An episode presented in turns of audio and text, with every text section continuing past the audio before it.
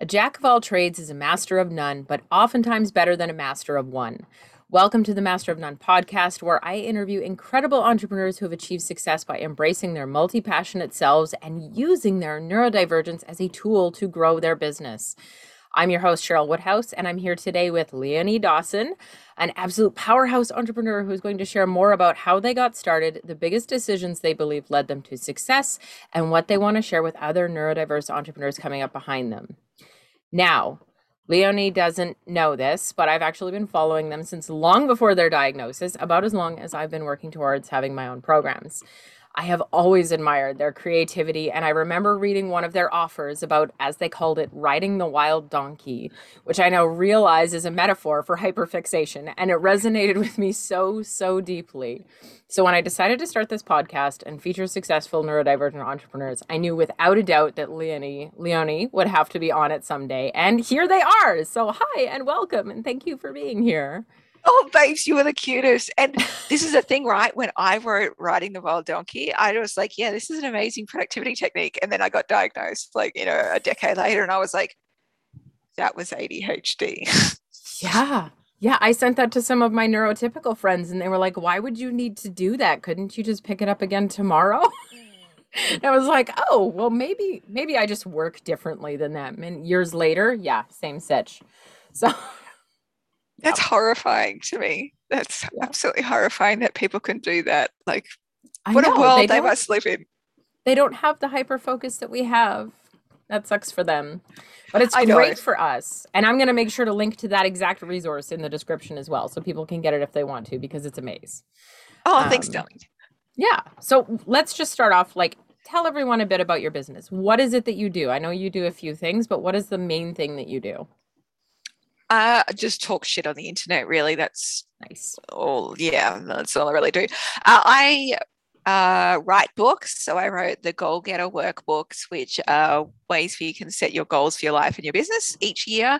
And they've been just like a cult hit, really. So I think about 450,000 people have used them now, which is just mind boggling.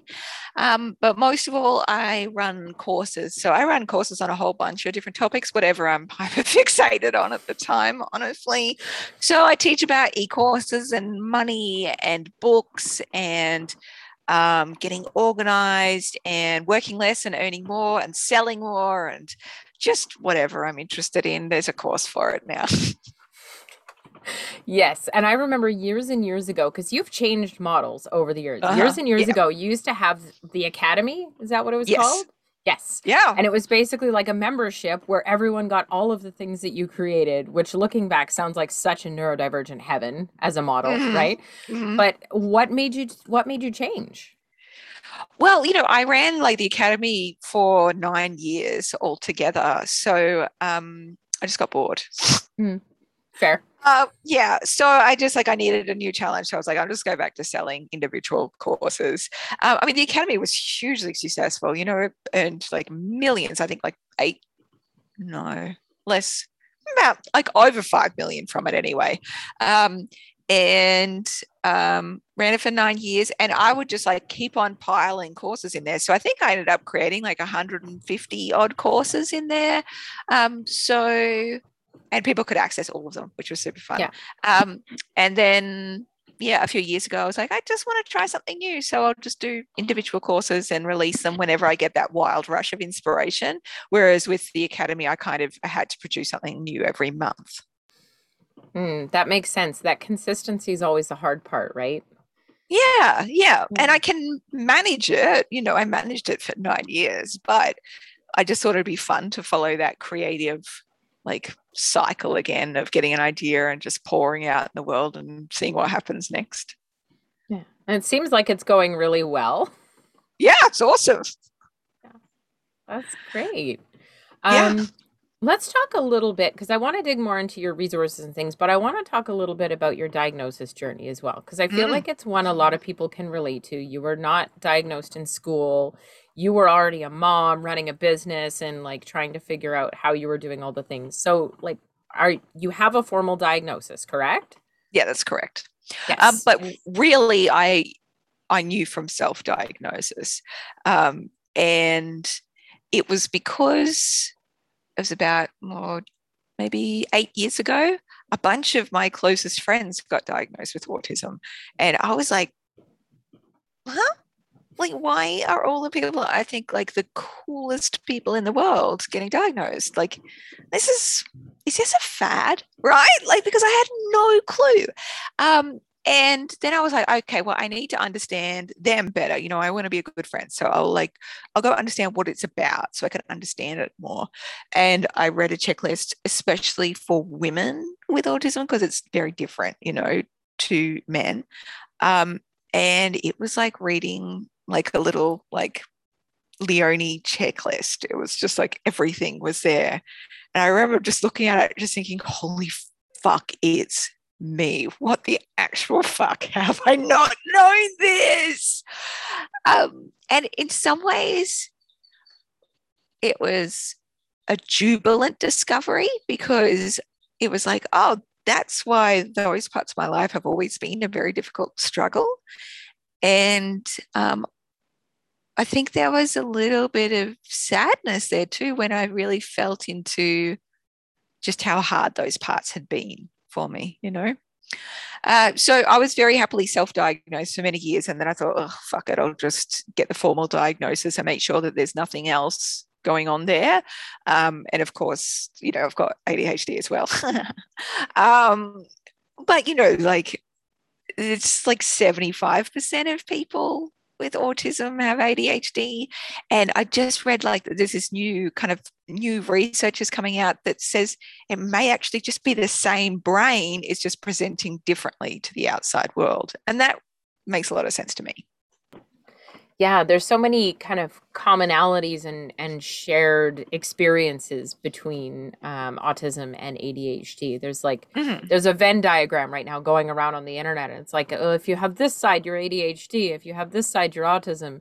But if you have this middle part it's one or the other. And there's they're just they're the same circle with a few differences right yeah it's like one circle yeah exactly exactly um okay so uh with your diagnosis i remember mm. i can't remember when whether it was when you self-diagnosed or when you got your formal diagnosis but you had quite a big following quite a big audience at the time and you mm-hmm. had almost a coming out where you explained yes. to everyone and I know for some of the people listening, like they only have the people in their personal sphere that they are talking to or trying to explain this to. How did it go for you to come out to all of these people as neurodivergent? Oh, totally fine.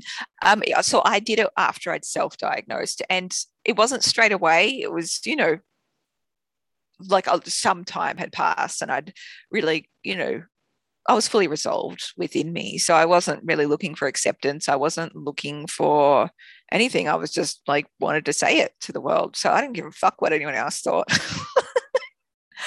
um, so I don't think I really listened to the feedback. I just didn't think it was useful feedback, really. Um, but what I do hear again and again is that people, that was for a lot of people, that was a oh my fucking god moment for them because that was the moment they looked at a checklist. Because I included in it all the female checklists and you know the parts that I resonated with all that kind of stuff. And they were like oh my god I've never read the female checklist. Holy fuck. Because of course women are very much underdiagnosed. Yes, absolutely, we are. And I totally did not read those checklists because I was still firmly in the denial camp at that point in mm-hmm. my life. But I will mm-hmm. say, when my husband started going for his diagnosis, that's when I started going through the checklist and I had my aha. And I tied it back to everything I'd learned from you and went, oh, yeah, right. Yeah. Them too. Okay. Yeah. Yeah. Yeah. Yeah. It's our little group. It's our like it's just a little fun group of neuro neurodiverse and it's beautiful. Yes, it's absolutely beautiful. And I think it's helped you create a beautiful body of work. I don't think if you were a mm. neurotypical person, you could have created the body of work that you've created. No. Um, so I want to hear more about like how that helps you succeed. How do you use the tools of your neurospicy brain to help you create all the things that you create? Because you're so prolific. Mm, mm, I am. Um, so first and foremost, like I regard being neurospicy as having a Ferrari brain. right? So our brains can travel like super fast speeds, can do amazing things, and neurotypical people are like basic bitch Camrys straight out of the factory, right? And like they can't help the way they're born, bless them. But um, you know, some people are Ferraris, some people are Camrys. Now, here's the thing with the Camry: it's not going to require much maintenance. You know, it's gonna it's gonna do the commute. She'll be fine. Ferraris are going to need a team of mechanics to keep it working. Like shit is gonna like fuck up. But when it's all functioning, that bitch can fly. Uh, that bitch can go way faster than a Camry. Um, so I like having a Ferrari brain. I like the speed. I like that it can do different things. And yeah, it's kind of a pain in the ass as well that I need a team of mechanics to keep this motherfucker going. but it is the price one pays for genius. so I love that.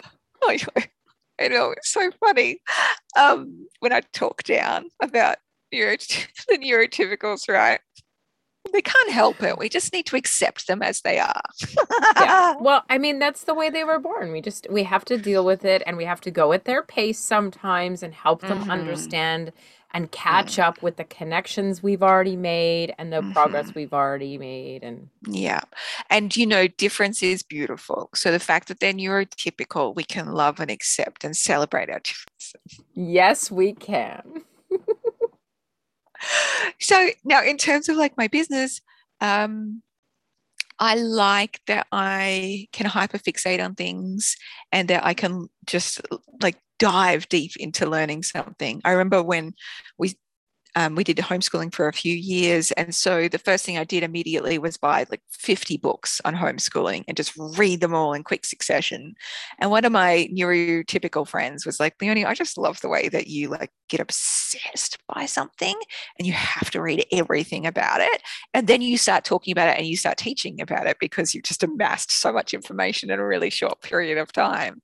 Um, and I thought, oh, is that unique? Hmm, okay. Um, so I love that part of my brain. I also love the fact that for me personally, how my neurospiciness works is that I actually don't have a critical voice in my head. Um, I've got a really just a kind one that's a cheerleader that's like, fuck yeah, girl, get it. Um, so I don't have any self-esteem issues or anything like that because I don't believe that I should be any different from what I am.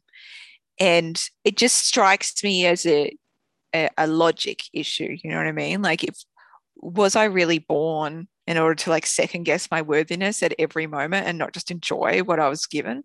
That doesn't make sense. It sounds like a waste of time and a waste of energy. So I'm not going to do that. So I just don't participate in that kind of stuff because I think it's a waste of time and energy.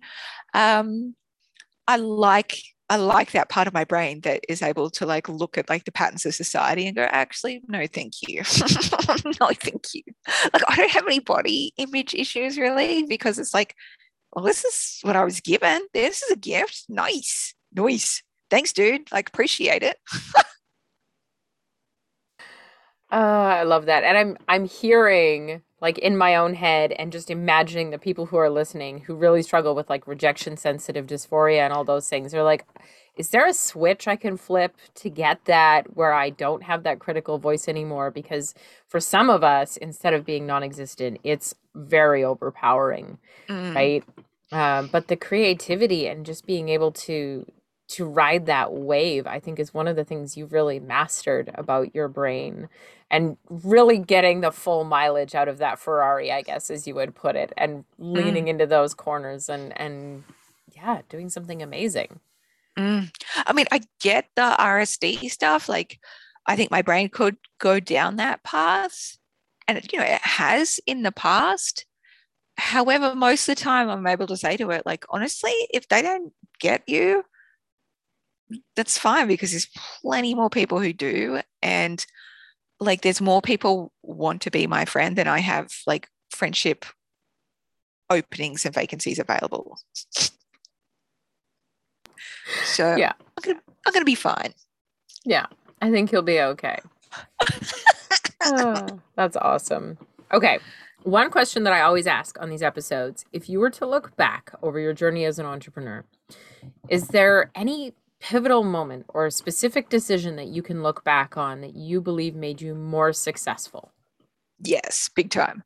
I remember when I was just starting out in my business and I thought to myself, I decided I wanted to make $30,000 in the next year from my business. And at that point, I'd been playing around with a hobby, you know, and working full time. And I thought I really need to work out a way to start making enough money that I could consider leaving my my government job. And um, I was like, yeah, okay, $30,000. And I wrote down and then I mapped out what I would need to sell in order to hit $30,000 a year and realized, like, I have no fucking idea how to make that amount of money with these prices, with these things. Like, I can't sell that amount. And I think from that moment, right, there was like two options, like two paths that could have come from that. I could have gone, oh, well, I just don't know how to do that. And like, I could never make money as an artist, as a creative person, as somebody online. Or like, I could, have chosen the other option, which I did. And my brain said, well, just because you don't know how to do it yet doesn't mean that you won't learn. And there's other people that have worked out how business and marketing works and have been able to create a lot of money. So you just need to learn what they know. Like there's some keys here to success that they know to unlock these doors that you don't, but you can learn this. You totally can learn this. And it was such a commitment to myself and to learning. And so that's what I did. I just got my hands on every like business and marketing book and blog and whatever under the sun and read it and started trialing with it. And it made a massive fucking difference. So I made thirty thousand dollars the next the in the next year, and then doubled to sixty, and then one hundred and fifty, and it just kept on growing. So now, you know, I've made over twelve million dollars online. We make, you know, about a million dollars plus a year. I have a really small time, small team. Um, I've got two part-time assistants, um, both with ADHD as well. Um, and yeah, I just it was that commitment, that decision, like, well, I don't know how to, but I can work it out. I love that because it it's almost like figuring out how to run a business became a hyper fixation. It became one of those yeah. wild donkeys and you just took it and you figured it out and yeah. didn't let that stop you. Yeah. And it wasn't because I like at that point I was not at all interested in business and marketing, but but it was the vessel which allowed me to do the other hyperfixation, you know, of like creating and doing the thing I wanted to do. So that's what drove me. Yes, and you didn't start out as a business coach. Like you weren't like, mm "Hey, I I'm going to learn business and then I'm going to repeat everything to people on the internet." You started out with your art, which is so amazing and takes so much courage to put out there on the internet and it's so beautiful. Is it mostly watercolor? Do you do most stuff digital now? Like how are you doing your art? Oh, um, so I create a bunch of different mediums. So I do, um, I originally was selling watercolor and ink and um, acrylic and mixed media paintings and custom commissions. Um, and then I started doing, I was like my the first e-courses I did were like creative and spiritual and that kind of stuff. And it was only much, much later, like I was earning well over six figures a year um, that I started teaching business stuff. And it was just because people were asking me so much about it that I was like, I don't really want to talk about it all the time. So I'll just create a course. yes, I know. Your um your illustrated notes have always been some of my favorite things. Like you were going to some conferences and doing some summits and things for a while. Oh yeah, out, like, yeah. Your illustrated notes. I loved that because it's such a oh, visual so format. fun. So yeah. so much better for us, right? Big time, big time. It's how my brain takes in information. So now when it with, when it comes to like sketchnoting and stuff, um, originally I was doing it all by texter and pen, and then I'd take photos like in the conferences while I was doing it. Um, but now I tend to do most of it on Procreate on the iPad um, and do most of my note taking that way. Yeah. Yeah, they're very beautiful. And if anyone oh, listening is like, I want to learn some business stuff, but I want to do it in a way that works for my brain and I'd like it to be visually appealing, then definitely go check out some of Leonie's notes. You actually, or Leonie's notes, my apologies.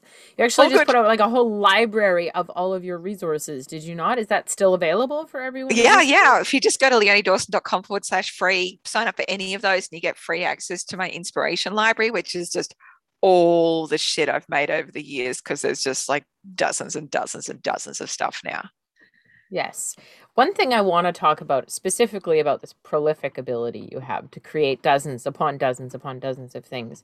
It's like you took your, you know, constant need for change and instead of mm. constantly changing your niche like some people do, you picked a niche and you stuck with it, but you constantly create new things for that yeah, market. yeah.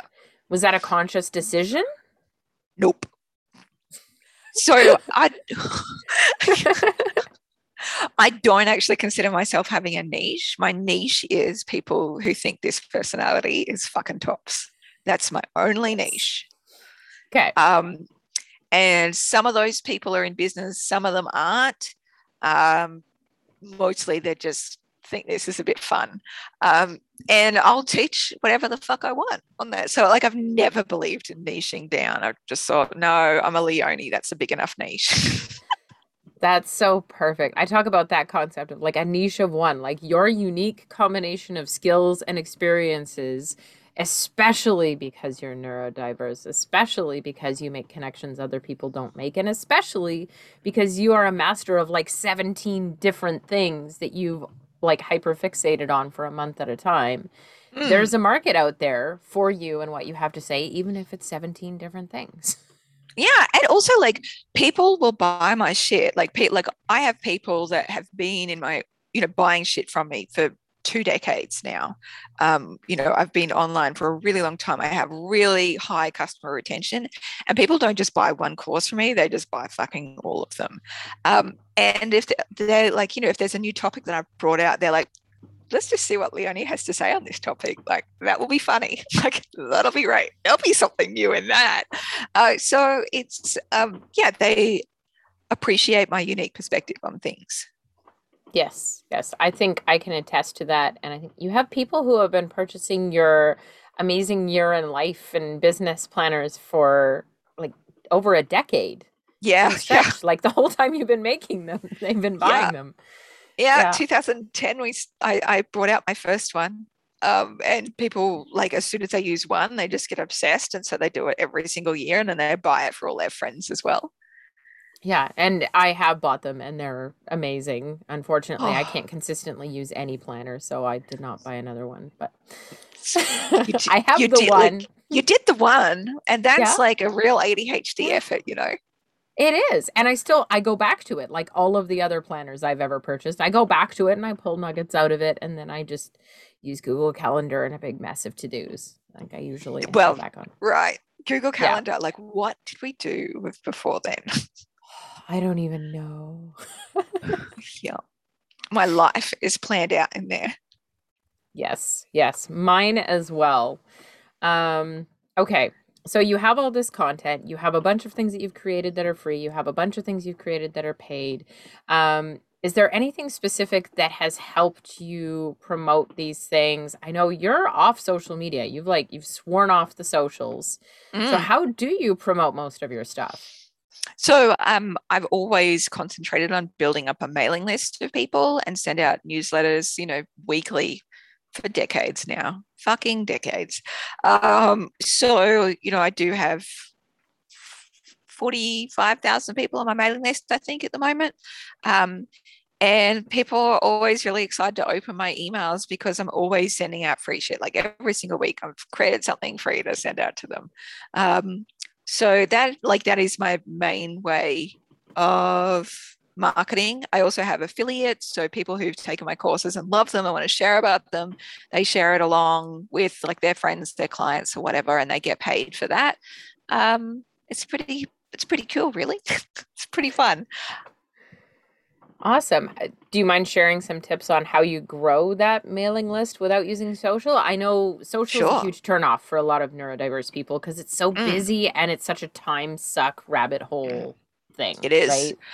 Yeah, absolutely. So, you know, for me, um, and I've been telling people this for fucking decades now is that like cool social media, but you need to get them onto your mailing list because they are 40 times more like to more likely to buy from you. So on your mailing list compared to being a social media follower. So like that's not 14, that's four zero times, you know. So if you want to 40x your income, get those motherfuckers onto your mailing list. and you can do that in lots of different ways. I've always given away free shit in exchange for um, mailing you know mailing list and then also like when i do launches and people buy my courses and stuff like that they get added to my mailing list. Um, affiliates when they're sending through people they get added to my mailing list.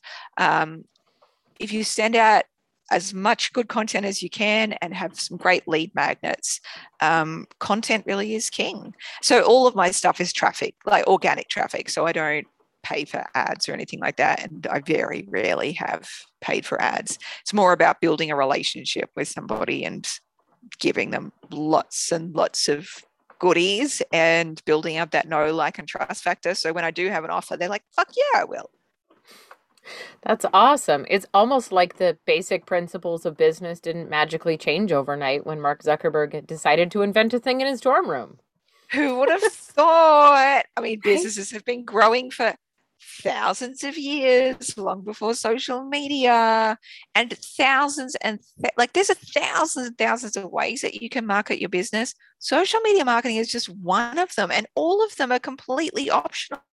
You get to choose for you what is right for you, for your business, for your lifestyle, and how like how you want to do this because you you could be spending so much time on social media right now and you could be using that same time and using other marketing methods which would like warrant so many more sales because there are much more effective marketing methods than social media. Like, so for example, I um, was talking to a friend of mine who's a hairdresser. She just opened up a new practice, a new like hairdressing clinic. I said, How's things going? She said, Very slow.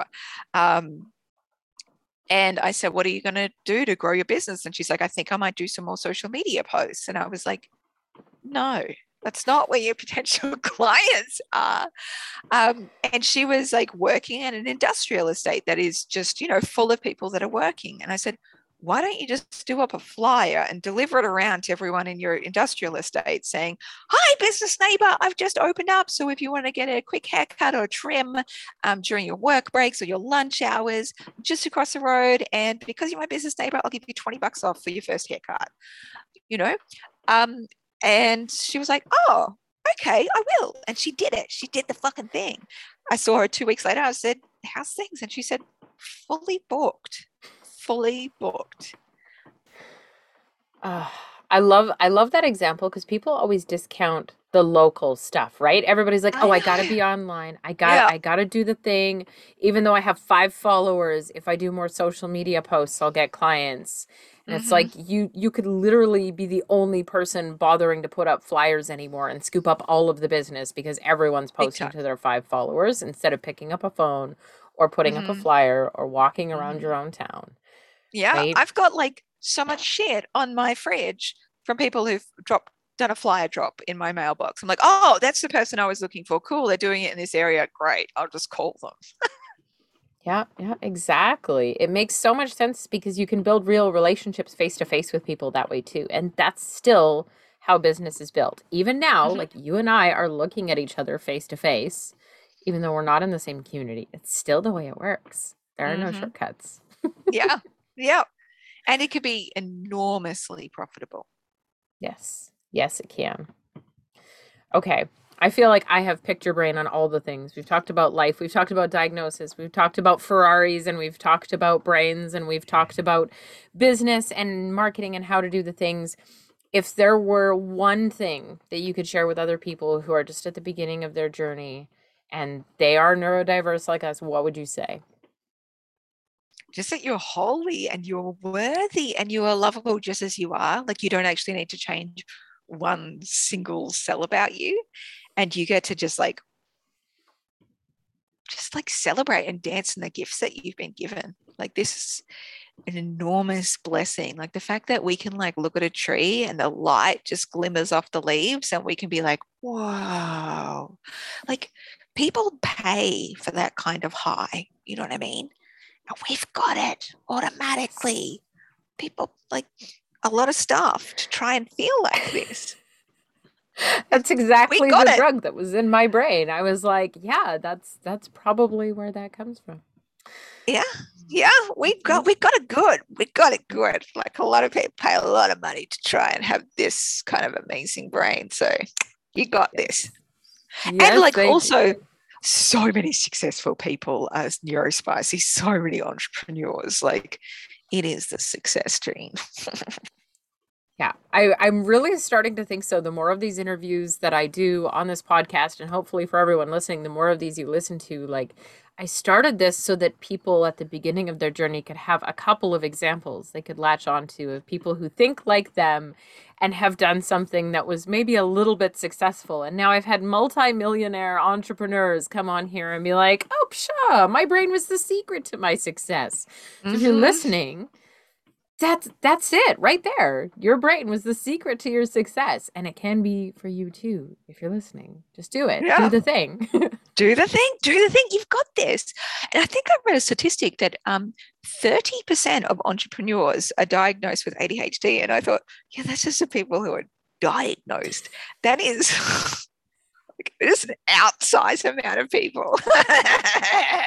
well, you have to because you you have to do so many different things in those early stages that to get through those early stages, you really have to be able to learn things quickly, to make connections that other people can't make, to do the Mhm. things that our brain can do. Mhm. Right. It's a mwah, chef's Yeah. kiss. Exactly. Okay. I know you've said it once already. Where can people go when they want to get all your things? Oh, just Google porn, you will find me. No, don't do that. Your search history, you will regret all the things. Can you imagine? Um, Uh. no, just leoniedawson.com. Cheryl, share all the links and shit with you. You can find me there. I'm talking shit online 24 7, but only in my own website, not on the social medias. Yes, we will have all the links to the social medias. I will drop all of my favorite Leonie resources specifically in a list, and then you can also explore and find your own because, like I said, you are so prolific. You've created probably a thousand plus things by now, and they're all awesome Yeah. somehow. Yeah, thanks. Yeah. Yeah. no, I have.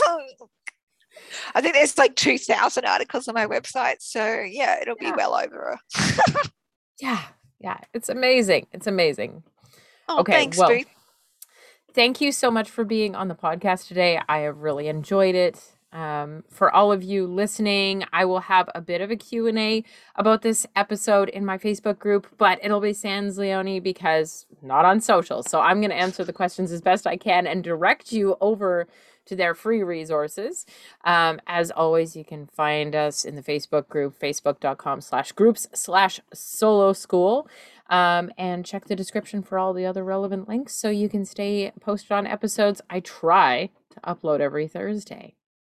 This has Mas- Heyo. oh, this has been Master of None.